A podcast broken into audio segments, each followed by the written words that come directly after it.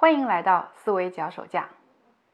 我之前在光明日报上看到过一篇报道，是说这个手机对小孩的学习的影响。说一位家长把自己的孩子送去参加一一门叫做主题探究的课程，这个课程的目的是要培养孩子的这个发现问题、分析和解决问题的能力，也就是我之前讲过的高阶思维能力。可是呢，这个孩子他就打开手机啊，上网搜索一番，复制粘贴就草草的交差了。真是你让他去创造，他给你找小抄，真是愁煞了我们老母亲呀。这种烦恼可不仅仅是中国的老母亲才有哦。再举个例子，美国二十世纪著名的教育学家、心理学家杰罗姆·布鲁纳，在他的名著。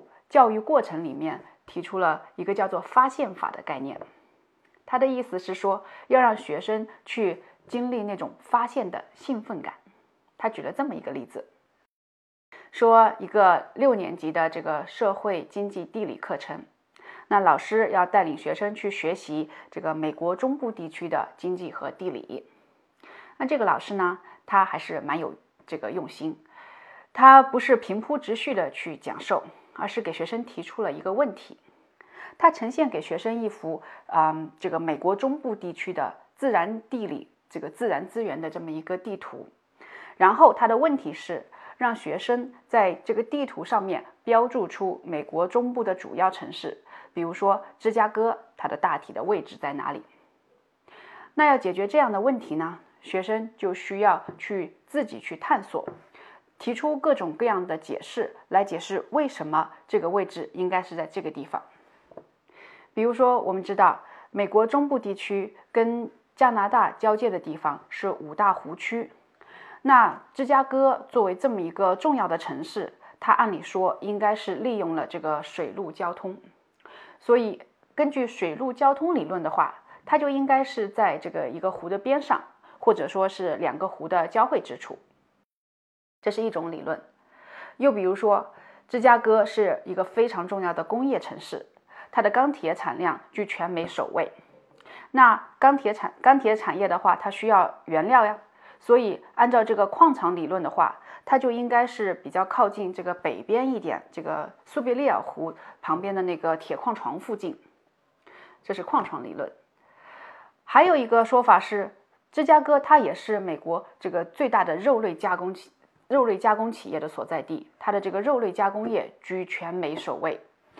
那按照这个食品供应理论的话，它就应该是比较靠近西边这个土壤肥沃的爱荷华州等等等等，不一而足。那布鲁纳他的设想是呢，通过这么通过这么一个啊提出假说，然后去探索发现，然后去证实或者证伪假说假说这么一个问题解决的过程呢？把这个学科知识串联起来，让学生在这个过程中体会自己去发现的那种兴奋感，以及通过自己的发现而获得知识的这么一个成就感。这是布鲁纳的理想吗？理想总是很丰满，现实总是很骨感啊。现在的学生多精呀，你让他标注芝加哥的位置在哪里，可是答案不就是明摆着的吗？你上网一搜索，不就什么都知道了吗？对此，我们应该怎么办呢？对这个问题，可以从两个方面来回答：治标和治本。从治标的角度，很简单，让他说。学生可以轻轻松松地标注出芝加哥的位置，但是对此的解释是什么呢？学生也可以轻轻松松地上网搜索，而复制粘贴就可以形成一篇文章。但是他可以把里面的这些关关道道都说清楚吗？爱因斯坦不就有一句名言吗？如果你不能够清楚的说出来，就说明你还没有理解。但是说出来这还没完，有这么一个故事，是说爱因斯坦和他的司机。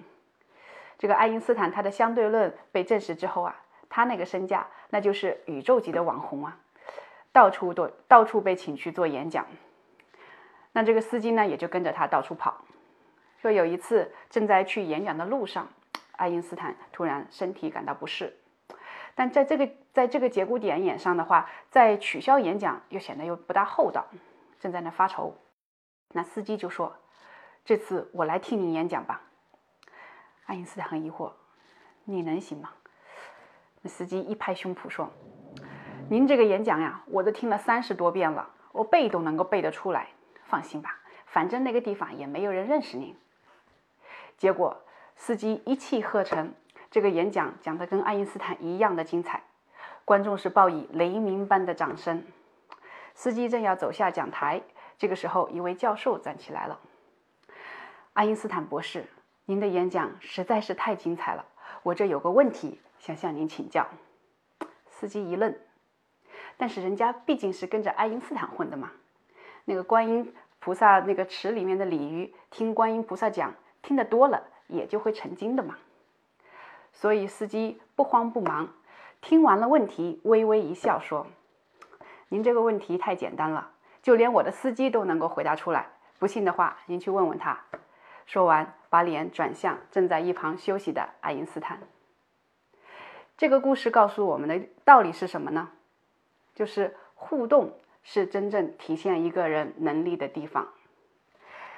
一个一个内容你要背下来不难，难的是。能够随机应变。演讲一般分成两个部分，一部分自己说，一部分跟观众互动。那互动是比演讲要难得多的一个东西，它要求两个，一个是要有自己的真材实料，还有一个就是要有极致，也就是能够有很高的情商。那演讲的话，可能这两个都不需要。这也就是为什么。嗯，面试是很能够体现一个人能力的地方。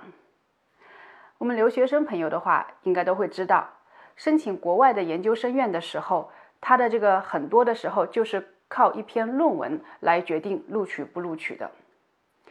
论文本来是一个开放性的考察考察方式，它是很能够体现一个人的能力的。但是，假如这个学生作弊呢？假如这篇文章有枪手呢？所以有些学校在录取的过程中，他就加了面试的环节。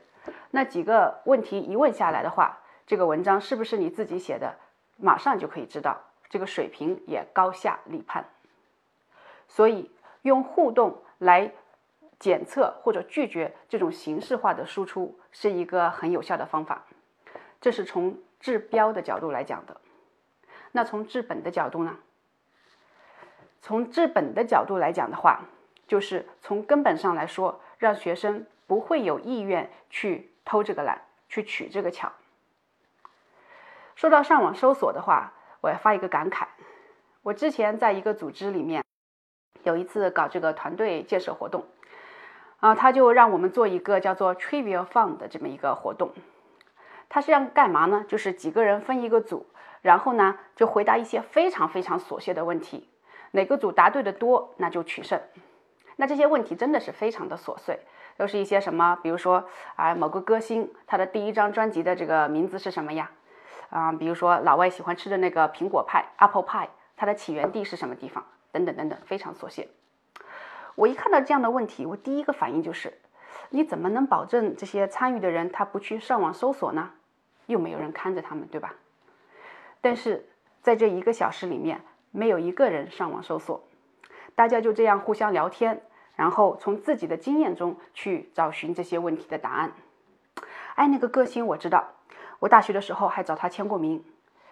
这个 apple pie 它的起源地我知道，我老妈做的 apple pie 最地道了，下次我带来给大家尝一尝。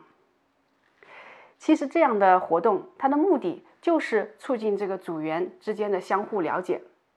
他哪里是在乎你答对了多少问题？可是我们很多人不理解这一点，急吼吼的奔着那个结果一路冲刺而去，反而是忽略了真正重要的东西。我很欣赏的一位演说家西蒙斯内克，英文名字叫 Simon Snake，他在 TED 上有很多的演讲，他本身也是一个很睿智的人。那在一次谈话节目中，他就讲到这个关系的建构。这个关系不是说我们请客送礼那种关系，是人际关系，也就是人和人之间的情感纽带。他说，这种关系的建构啊，是一个缓慢的、需要持续的、长期的、耐心的付出的这么一个过程。就比如说在公司里面啊，在开会之前的五分钟，你是喜欢一个人在这里看着自己的手机呢，还是跟同事这样随意的聊聊天呢？在英文里面，这种随意的聊天有一个词叫做 small talk。比如说，哎，我听说你爸生病了，住院了，不要紧吧？他现在好多了，已经出院了，那太好了。是呀，那个时候可真是把我吓死了，他一下子就昏过去了。看，这样的 small talk，它看起来非常的不起眼，但是它是建构人际关系的基石。我们都想要获得人的信任，但是信任就是这样一点一滴的小事情慢慢的积累起来的。思维难道不是一样的吗？我们固然想要一个好的分数。我们固然想要把答案做对，但是在这个过程中，更应该问的是：问题是，我们在这个过程中获得了多少新的理解？我们的思维能力又磨的是不是磨得更加锋利了一点？我之前听逻辑思维的罗振宇，他在一个访谈节目中说：“说像他那样的创业者，怎么样看待钱？他说，钱或者估值对他来说只是一个刻度。”这个刻度反映的是你能力的大小，所以这个刻度是重要的，但是它不是你要追求的那个目标。对于学生来说，分数不也就是这么一个刻度吗？斯奈克在他的演讲里面说到，说千禧年这一代，也就是我们说的八零后、九零后吧，说这一代他有一个常见的，也是比较悲哀的一个现象是什么呢？就是什么东西都还行吧。啊，工作还行吧，跟这个朋友处的还行吧，跟家人、跟恋人的关系还行吧，什么东西都是还行吧，就缺少了那种它叫做 deep fulfillment，也就是那种深刻的满足感。思维也是一样呀，如果什么东西你都是奔着那个分数或者奔着那个答案而去的话，你可能就很难体会到布鲁纳所说的那种。发现的兴奋感。如果我们什么东西都是还行吧，那你不觉得人生有一点缺憾吗？所以，向内用力，打造有含金量的输出。这里是思维脚手架，我们下次再见。